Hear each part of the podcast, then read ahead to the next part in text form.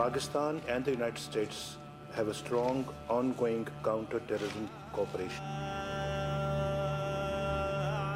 I am gravely concerned about the situation in Pakistan. Caught in the middle of America's war on terror, Pakistan now stands accused of playing both sides. Many believe its intelligence service, the ISI, has been working with the Afghan Taliban. Even while its offshoot, the Pakistani Taliban, massacres innocent civilians at home.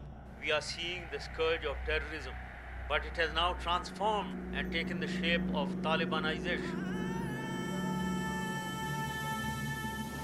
The only good Taliban is a dead Taliban. So, is the country's top spy agency a rogue organisation? A state within a state? And who really calls the shots on Pakistan's foreign policy? I'm Mehdi Hassan, and I've come here to the Oxford Union to go head to head with General Asad Durrani, the former Director General of the ISI. I'll challenge him on the rather cosy relationship between the Taliban and Pakistani intelligence, and ask him whether his country is still playing both sides in the so called war on terror. Tonight, I'll also be joined by Dr. Farzana Sheikh, Associate Fellow at Chatham House and author of Making Sense of Pakistan, Declan Walsh, Pakistan Bureau Chief for the New York Times, and Shahzadi Beg, a human rights barrister and Pakistan specialist.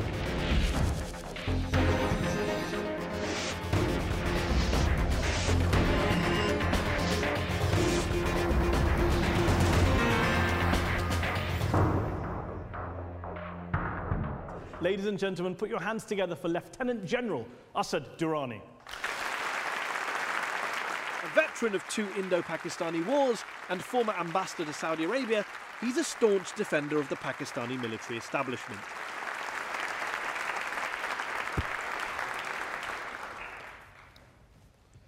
Uh, General Durrani, with the benefit of hindsight, if nothing else, do you now regret the role that Pakistan, and in particular Pakistani military intelligence, the ISI that you were once in charge of, played in giving the world the Taliban? What we did was the requirement at that time. Still today, I won't say that one regretted it. One played the card as it was to be played. Given what we've seen happened in Afghanistan since the fall of the Soviet Union, the Afghan Mujahideen, etc., you look back and say, if I could do it again, I'd do it the same way. You were in charge of a lot of that policy at the time. One would have done it a little better job, certainly. No doubt about that. When you say better No job, you would have given us more Taliban or less? No. the Taliban emerged because after the Soviet Union, the Mujahideen were not entirely up to the task. So that is how they evolved. But since the fall of the Soviet Union, in fact, right up until very recently, depending on who you believe and which reports you read, you have been backing the Taliban in Afghanistan. The only reason they've managed to make a comeback is because of support from the Pakistan government, military, ISI. That's pretty outrageous, isn't it? After 2001, after the invasion of Afghanistan, the Taliban made the first move to reconciliate with the Kabul regime, which was rejected. And if they had to rise again to resist foreign occupation, and at one third of the Afghan population sympathetic to the Taliban. If you're saying that they've got potential support, undeniably they do. They represent factions in Afghanistan, undeniably they do. Mm-hmm. That that means yes, you try and bring them into a political process. It doesn't mean you actually secretly behind the scenes support their so-called insurgency and help them by giving them weapons and letting them blow stuff up. How else would anyone speak to them unless they have some power potential? Unless they can show the ability, as I said, So they- 2002, if you reject them, you are out. So it's old-fashioned- You do not, you no longer count. It's old-fashioned ends justify the means. Is it old-fashioned?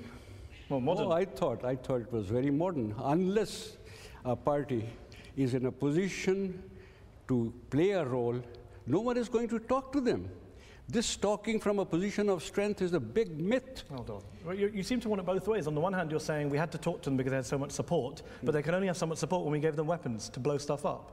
It's a bit of a contradiction. If if a ragtag militia of 20, 25,000 insurgents, with the help of a state which is considered to be either failing or faltering or fumbling, like Pakistan, if they can achieve this particular status, then the least that I expect from an audience like this, in a country where you know they talk about the spirit of Eton and Harrow, to give the Taliban and their supporters in Pakistan a big applause.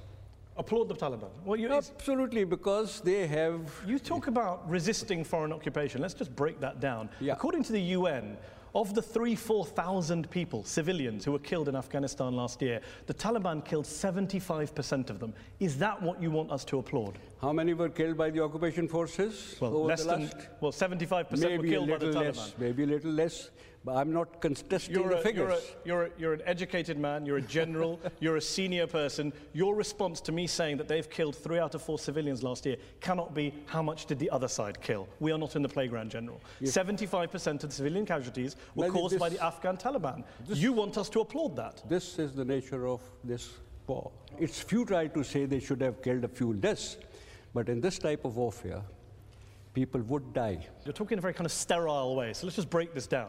Are you saying that it is justified in this war for the Taliban, as they do, to blow up schools full of kids? yes or no? I'm not justifying anything. Sounds like you are I'm me. not justifying anything, I'm just trying to explain.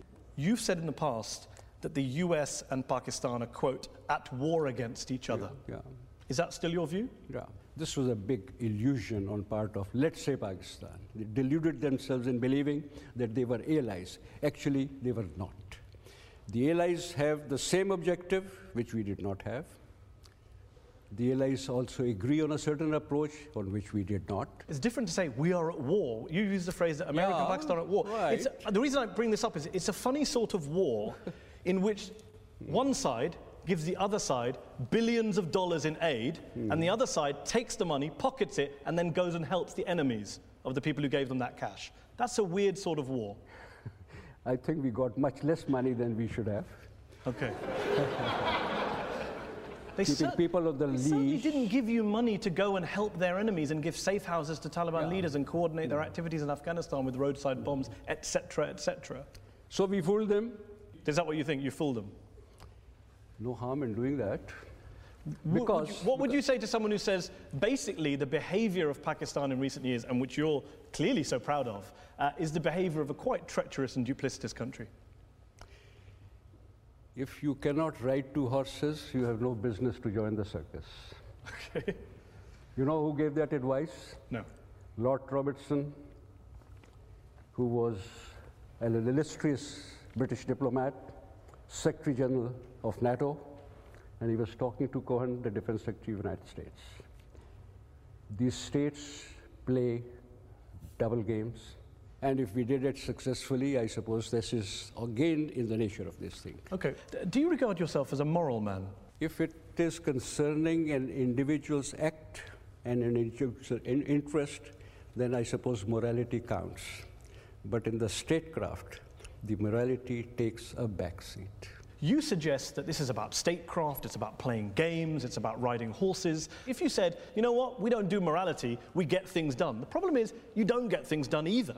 Even on a practical level, what you're doing hasn't worked. So, take, for example, the Pakistani Taliban, the so called TTP, who are an offshoot inspired by the Afghan Taliban. They are now blowing up kids' schools in Pakistan. They have been carrying out gross acts of terror for the past few years. Pakistani soldiers, people you served with, have died at their hands. That is a Frankenstein's monster that you lot created. That is a blowback from your pragmatic policies. Collateral damage, there is a price to be paid for this type of game. It's a high stake full of game. kids is collateral damage. Right. High stake game, some people like like you believe that we created a few groups, the other side would also do that. No, this is the only way this game is going to be played. It doesn't happen that So- one side sits back and So says, let's be clear. the morality demands, the morality Forget requires morality. As I said, forget morality. On a practical level, how does it help you that the groups you once armed and supported are now attacking you? Is that what you planned? Is that what you're saying? You knew this was going to happen and you approve of it? The gain. The gain is that Afghanistan is more or less free of the foreign occupation. The gain is that Afghanistan can be reunited, reunified, and then whatever would be left with the TTP, one will have to deal with them. Nothing comes free of cost. There is, this is not a game for the weak hearted people. Would you describe the parents who lost kids in Peshawar in that school attack as weak hearted people? No, they are not weak-hearted. I feel very strongly. I mean, I sympathize with them, except that I am just trying to Doesn't explain. sound like you sympathize You with them. see, You yeah. said collateral damage I was the school attack, That's which why is a I'm pretty outrageous thing to say. I'm simply describing how these things happen. I do not have to ex- justify anything. I do not even try and describe what is good and what is bad. I'm just trying to, for the benefit of everyone here, say how these things Well, get clearly, you done. do believe in good and bad because you think freeing Afghanistan of foreign occupation is worth all these deaths. Let's go to our panel uh, who have been waiting patiently to come in here. Farzana Sheikh, uh, you're the Pakistani author of Making Sense of Pakistan, uh, fellow of the Chatham House think tank in London. Um, just listening to General Durrani, uh, given uh, there's no, literally mean no point asking any ethical or moral questions, clearly, um, on a pragmatic level, he seems to think everything's going well. The TTP can be handled. Afghanistan is free of foreign occupation. Is this a Pakistani success story that we're missing? Now, what we've, what we've just heard, I think, uh, is an absolutely breathtaking display of realpolitik. And while General Durrani might believe that nothing comes free of cost, the price paid by Pakistan for the policies pursued by the ISI are entirely too high, have been entirely, I mean, we have lost more than 30,000 people in Pakistan. And that is unacceptable for a war that obviously went extremely wrong. It shows a massive failure on the part of this self defeating strategy. Because what you've done by pursuing this policy is sacrificed a whole country. Shahzadi Beg is here. He's a British human rights lawyer of Pakistani heritage. Uh, you've worked on issues of corruption and governance inside Pakistan. Um, I can't resist. I'm going to ask the moral question. Isn't it outrageous to hear people saying, actually, it's fine to be working with the Taliban and we should be applauding the Taliban, and the Pakistani ISI carrying on doing it even now? It's outrageous when any innocent person is killed by anybody. Let's go back a few decades because to really uh, understand the picture that we're talking about, we need to go back to the time when the Soviets invaded Afghanistan and there was a tripartite partnership between the United States, Saudi Arabia, and Pakistan, which set up, encouraged the Mujahideen. When we talk about jihad, jihad was glorified initially by the Americans. Um, coming back to the point that you made about the Peshawar school, of course it's outrageous that school children should be killed. The Pakistani Taliban, Tehreek-e-Taliban Pakistan, as they're known, the TTP, is an out-out terrorist organization And yet has that support from targets. elements of the ISI. The TTP is not supported by the Pakistan Army, the ISI, But it does by have the support within the ISI. Not to my knowledge, it Can- doesn't. Can I Well, just they say they do, and in fact, the Pakistani just- Navy went for Parliament and said, yes, Yeah, but they're working you, with But maybe you do have to distinguish between some elements here and there that, that are sympathetic. There, you know, Pakistan is a country that is facing an existential threat. It has a huge terrorism threat, which problem. is partly created by its own policies that the general is still extolling. Let me bring in, let me bring in Declan Walsh, who's the Pakistan bureau chief of the New York Times, based here in the UK since you were expelled from Pakistan uh, in 2013. Um, Declan, uh, Farzana's talked about the huge cost. Shahzadi's talked about the existential threat. When you look at the kind of blowback situation, uh, what's your take on what's happened as a result of all these policies? Well, again, I mean, you know, the Peshawar, the recent attack in Peshawar in which 150 people died is really the most graphic and I think for ordinary Pakistanis, uh, distressing blowback from all of these years of effectively the ISI and the state instrumentalizing the use of jihad as a weapon for the country's foreign policy objectives. What the General uh, didn't speak about is what the ISI and people like General Durrani actually want to see for the future of Afghanistan. Because when you go to Afghanistan, you'll meet ordinary Afghans who say, look, these people have been interfering in our country for the last three decades, and now we would like them to please step out. Okay. Do you believe, General Durrani, and do you expect people in this room to believe, um, that the ISI had no knowledge of where Osama bin Laden was before his death. That bin Laden, who was discovered in 2011 in Pakistan, in Abbottabad, in a very large building, in a military town, near a military base, and the ISI had no clue that he was there. Really? Till today, I cannot say exactly what happened, but my assessment I mean, it's about giving your assessment.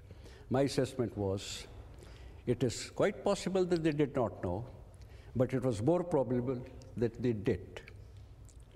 And the idea was that at the right time, his location would be revealed.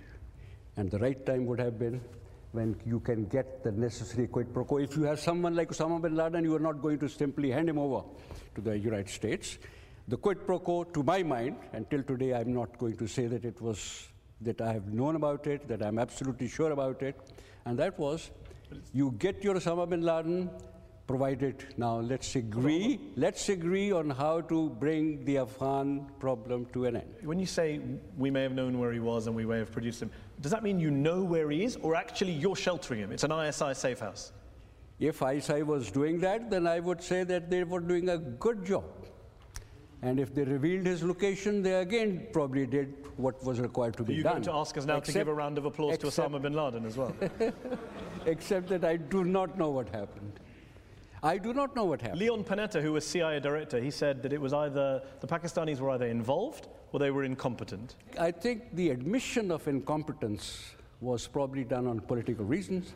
We did not want, again, as far as the people of Pakistan were concerned, it was going to be very uncomfortable for them that their government, you know, is in cahoot now with the United States and gets hold of Osama bin Laden, who incidentally was uh, quite an admired figure in Pakistan.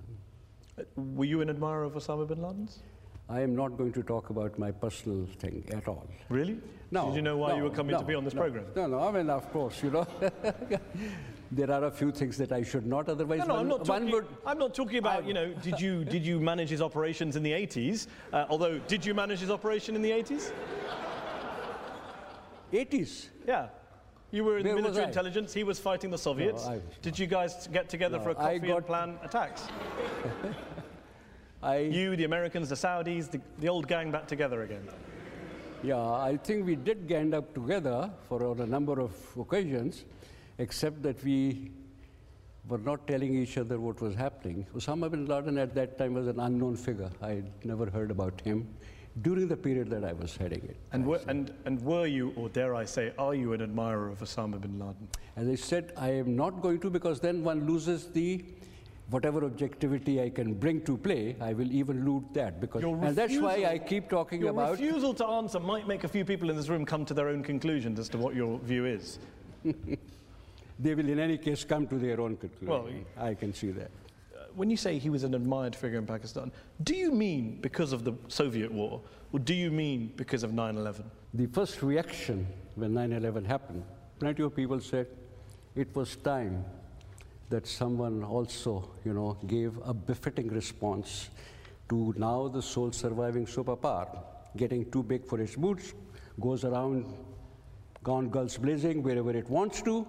If that was the reaction of so many people, I can understand that some people would be sympathetic to an organization that had the courage and the gumption to stand up to that. Just to be very clear, um, there are several polls done in Pakistan which find that the number of Pakistanis who believe that bin Laden and Al Qaeda carried out the 9 11 attacks ranges between 3 and 5% of the population. Do you believe he was responsible for the attack on the Twin Towers?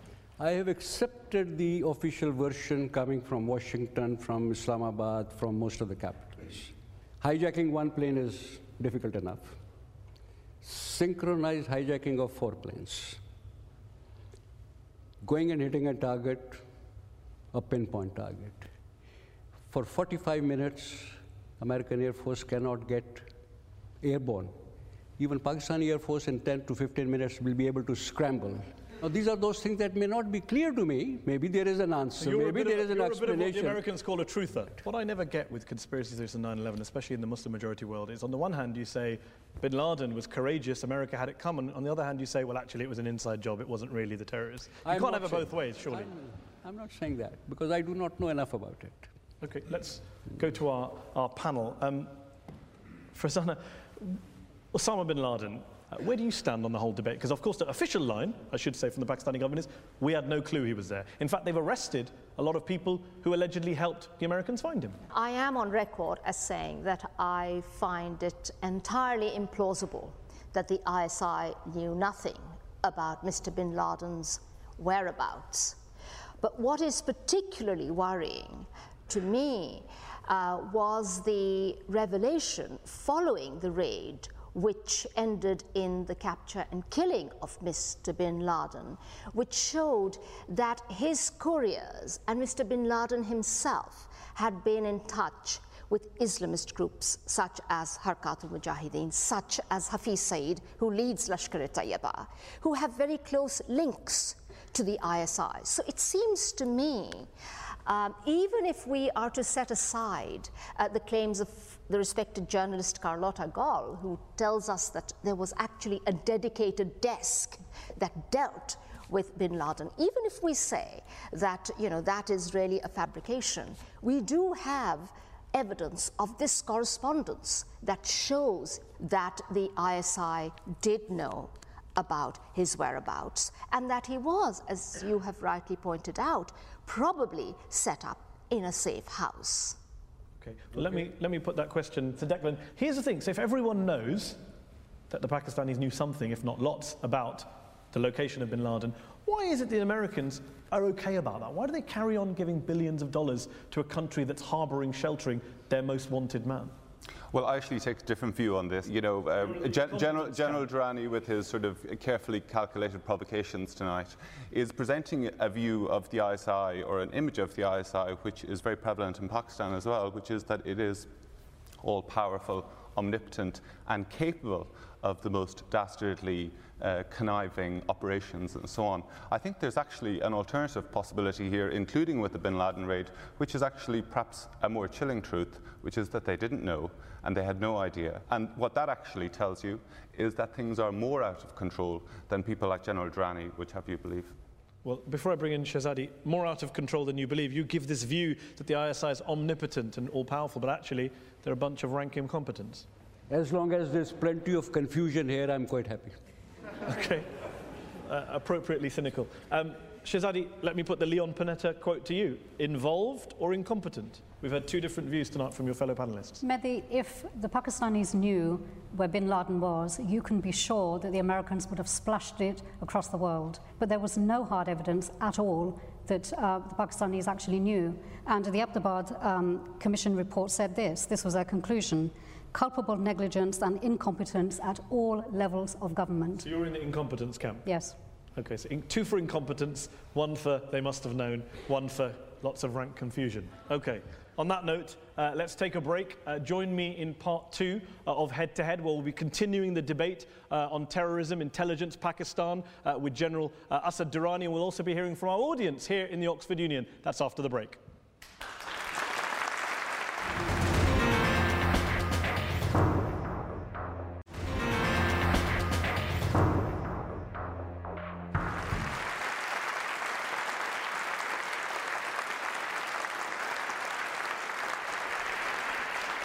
Welcome back to Head to Head on Al Jazeera. We're talking to General Asad Durrani, former Director General of the Pakistani ISI, the Inter-Services Intelligence Agency. We've been talking about uh, the Taliban, Afghanistan, bin Laden. Back in 2005, the CIA produced a report which suggested that Pakistan, with all its corruption, economic dysfunction, rising levels of internal violence, sectarianism, etc., would by 2015 be a failed state.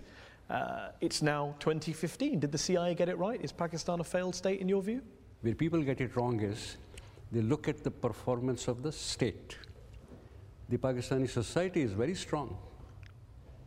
At the sub state level, people work, the communities organize themselves. So it's a very vibrant civil society. Why do you think it is that since independence, more than, well, almost seven decades ago, um, there have been three military coups in Pakistan and more than 30 years of military governance. Why is it that your country is so prone to military dictatorships? I think it lies in history. This is an area, Toynbee described it as the eastern crossroads of history. The forces, the armed forces have trampled over this place. The foreigners have come and gone. So people in this area have always had a healthy respect for the military. That is number one. Secondly, after the partition, I think because of the environment in which the country was created, India on the east, the Kashmir problem, the new country, etc., etc., this was an organization that gained the maximum respect. The military, despite everything, remains the most popular organization in the country. On that basis, then, are you someone who thinks that actually it would be better to have military rule in Pakistan than democratic rule? Better or not, that I do not know. During the military periods, what one has seen is more stability, better law and order, better economic development. Institutions have not been developed during that period. The permanent stability that comes, what we believe, with the evolution of a normal process, that has not come. And when that does not happen, I think people again yearn for military rule. So do you prefer military rule in Pakistan to elected or, governments? Last three or four months. Before that, I probably would have had a hard time saying the military rule is better.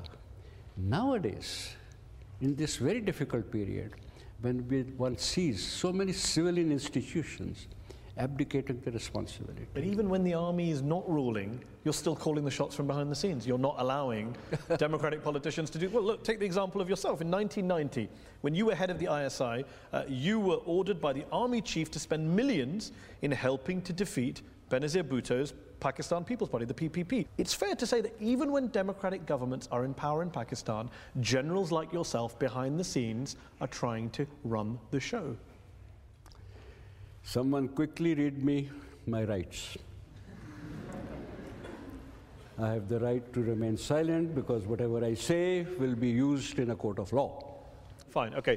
Fair enough. Let's put the court case to one side. In general terms, it is fair to say that ISI chiefs, generals like yourself, still meddle in politics even when there is an elected government in place. And that's outrageous, surely. It does not happen that way. It does not happen that way. Under normal circumstances, even the military likes to keep away from air.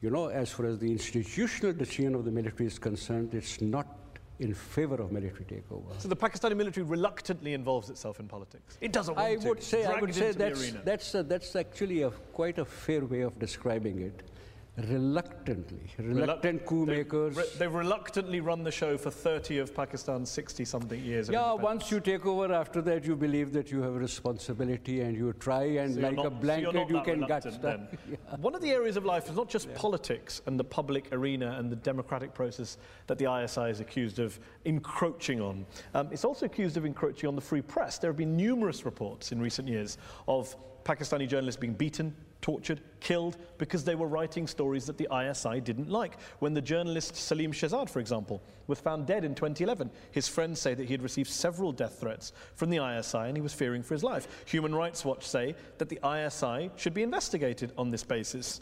There are plenty of other examples. What do you say to people who say, look, you have an intelligence agency in a country acting like the mafia, taking out members of the free press who they don't like. ISI is a very benign institution. Really? It works for the welfare of the state. That's not what you were saying in part one. yeah. You see, quoting some people and then asking me to explain does not seem to be a very good idea. Oh, well, let me try One again. Can, yeah. I, I, think it is a good idea, so I'm going to try again. Oh. Umar Cheema, reporter, kidnapped, stripped, beaten in 2010. He told the New York Times all fingers point to the ISI. The journalist Hamid Mir, shot, almost killed in 2014. His brother went on television and said the ISI did this. He was warned that they were coming to get him. Are all these journalists just making it up? And we should believe you and your benign friends in the ISI? Yes. Really? You don't believe that? I do not know what has happened. Did you ever order the killing or beating of any journalist when you ran the ISI? I have no personal knowledge of any of this have ever happened.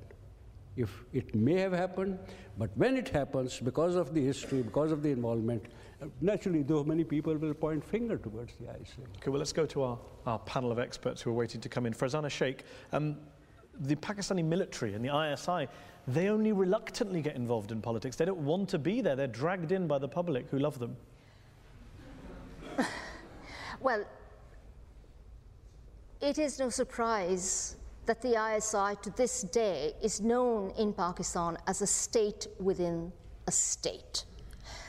And I would like to ask General Durrani under our constitution, the intelligence services, the head of the intelligence service, the ISI, is accountable to the Prime Minister. But in practice, we know that he works under the orders of the Army Chief. And every time we have tried, elected governments that is, tried to rein in the ISI, it started in 2008 following the Mumbai attacks when we instructed the, army, the ISI chief to go and cooperate with India, invest, investigate those killings.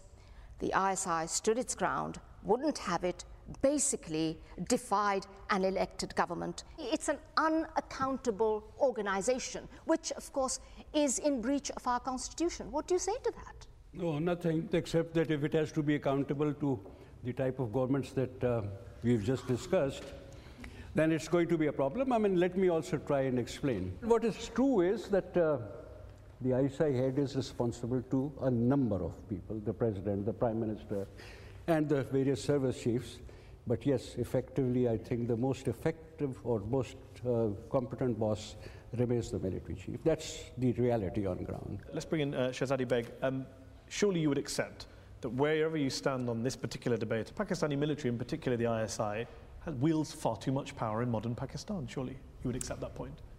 I think that Pakistan gets a hugely unfair press. Mehdi, do you know of any intelligence agency in the world which doesn't double deal, which doesn't tell lies. It goes with the territory. And those of you who doubt that, go and read a history of the CIA. Um, so far as the army is concerned, you have um, democracy in Pakistan, which, in my respectful view, ends at the ballot box. You have civilian governments, including the present government, which abdicates its responsibility in the most enormous way. Is it any surprise then that the army, including the ISI, feels that they have to step in. So let, let me, let me give you an example of that very quickly, very quickly, which is that in Karachi, Karachi today would collapse if it wasn't for the army and for the Rangers. Let me just bring in Declan Walsh. You've reported from Pakistan extensively over the years. Um, as an outsider, someone who visits their reports from there, when people say it's a failing state, a dysfunctional state, um, a failed state, what do you say to them?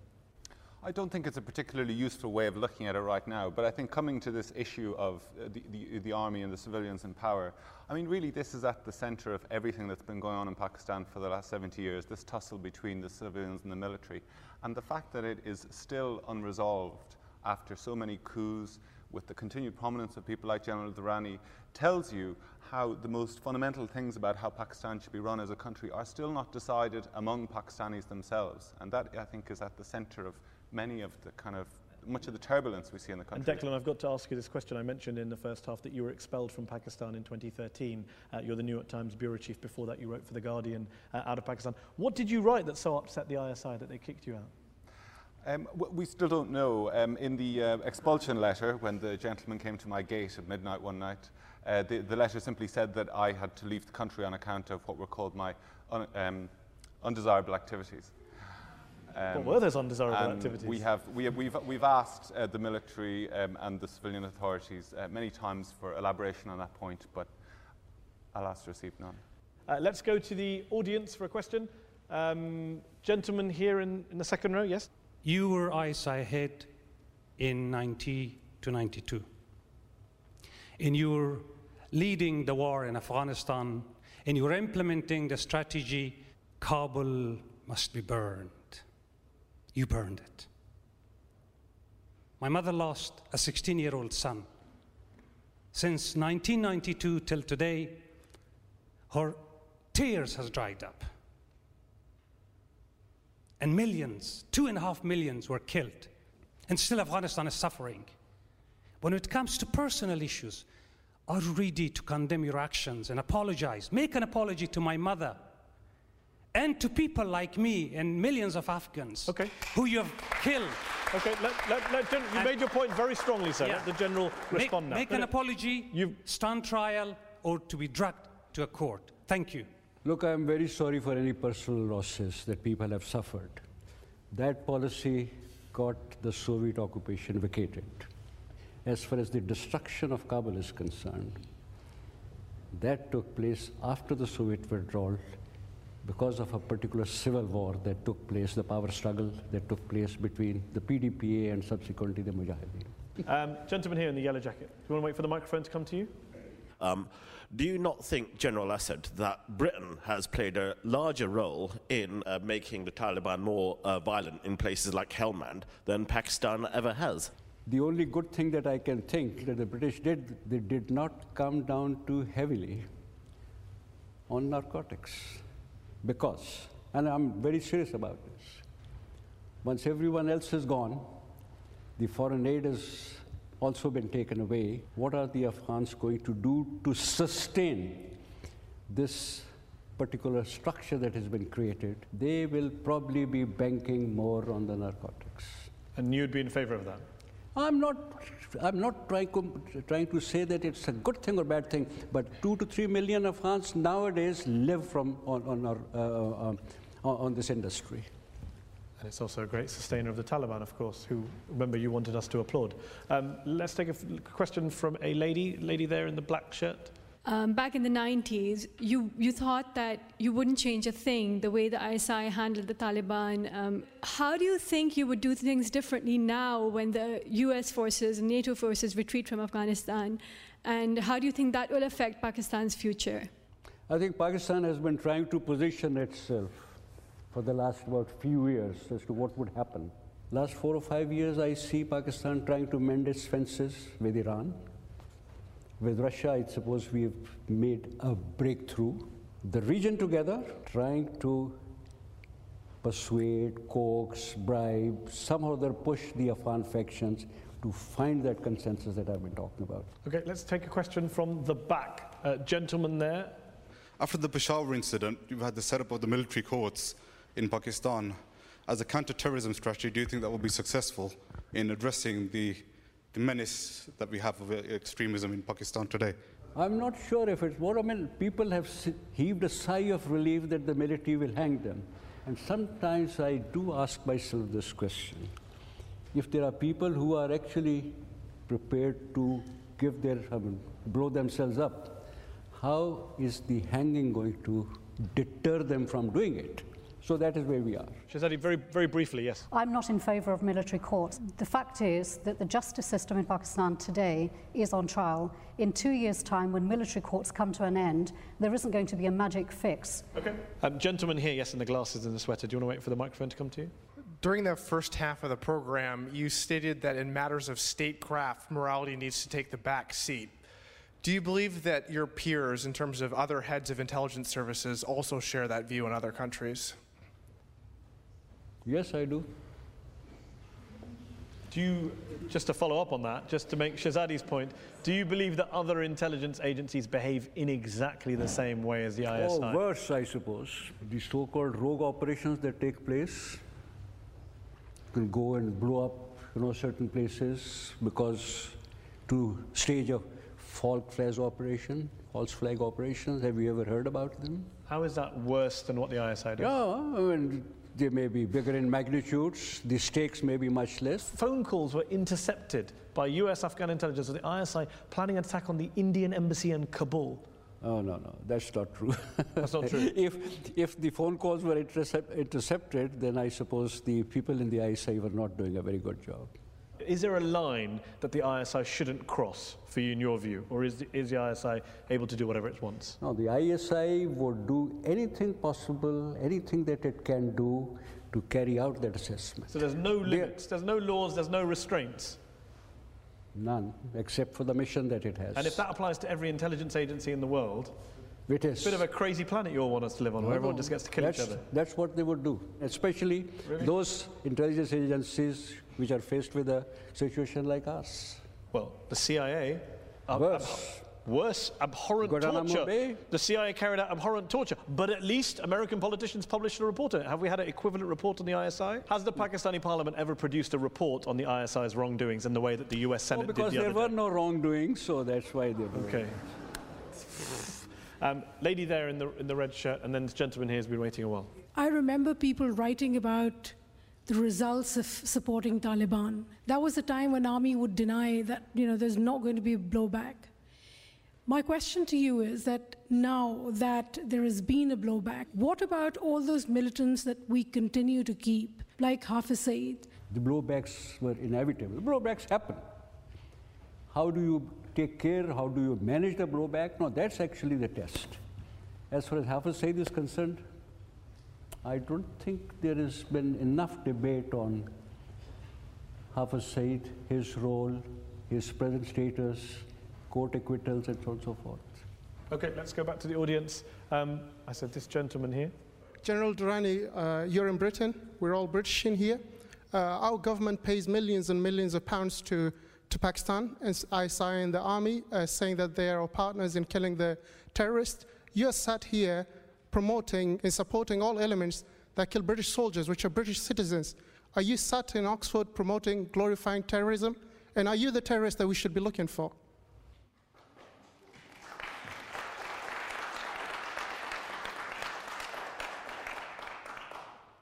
The British soldiers went to Afghanistan as part of an invading force.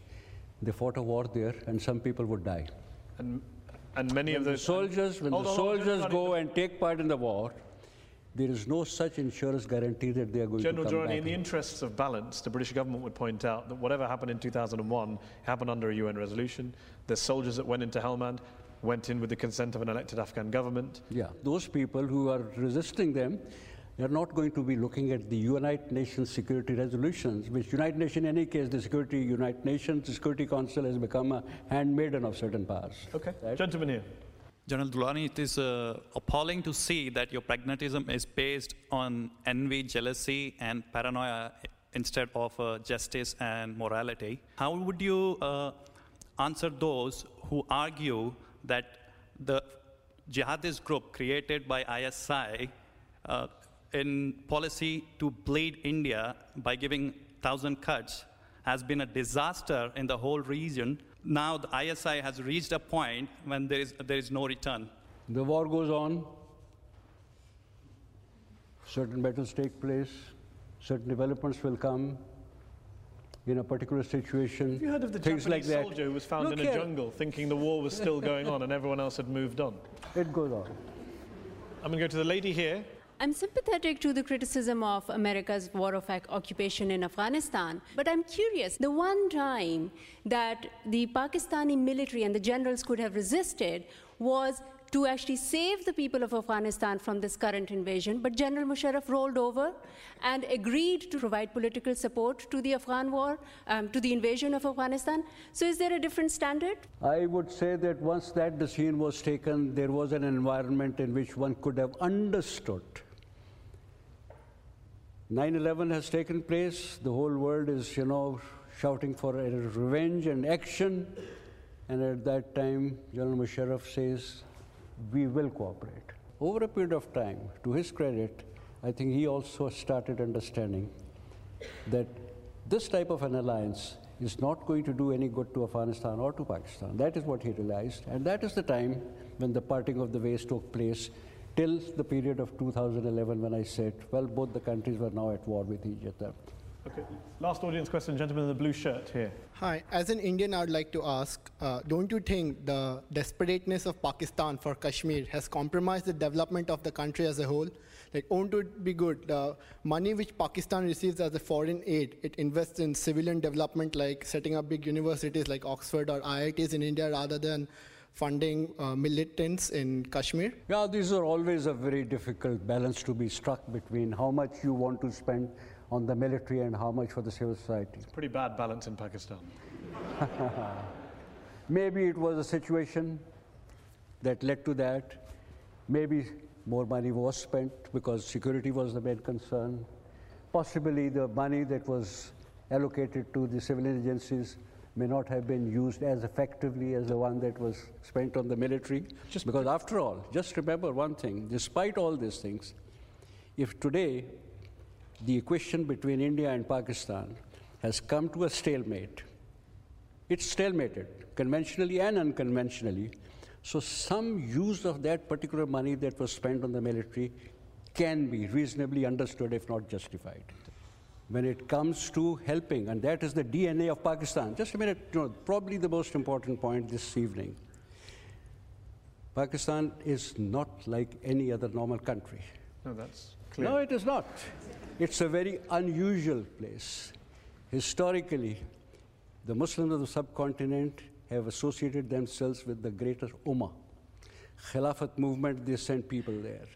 After the birth of Pakistan, not only providing help to the Afghans to resist foreign aggression, sending pilots to Syria to fight the Israelis, Chechens and uh, Bosnians being supported by the Pakistanis, the militaries in the Gulf being trained by the Pakistanis. The cost at home. Well, there The is always going to be a cost for these sublime purposes. These are, you know. You genuinely believe these are sublime purposes? what you thought. Absolutely. Let You me ask you this, given you, you today, today, if Pakistan is in the limelight, some, for some people, perhaps not for the for the best of reasons. I think it's undoubtedly not for the best of reasons. Let me ask you this last question then. You've spoken very confidently tonight. Many would say you've expressed some pretty appalling views, I'll have to be honest about that. but you've done it very confidently, very passionately. Uh, let me ask you this then. When you were head of the ISI and when you look back on your career, what do you regret most? During my period, Afghanistan to be settled, the uprising in Kashmir taking place, the political transition within the country. So I'm not claiming that everything was done optimally to the best of the abilities. One could have done a few things differently. But at that time, one was muddling through, one was trying to make the best of a bad situation. And God knows one has made more than one shares mistakes. Now, that is true, that has happened. However, at least one saw ISI's assessment of the Iraq situation, 1991, was better than the CIA's. So, those were a couple of things that were not too bad. At the same time, must one must have fallen short on certain other counts. General Durrani, thank you for joining us here on Head to Head in the Oxford Union. Thank you very much to our panel as well for joining us. Thanks to our audience here in the Oxford Union, and thanks to you all for watching at home. Good night.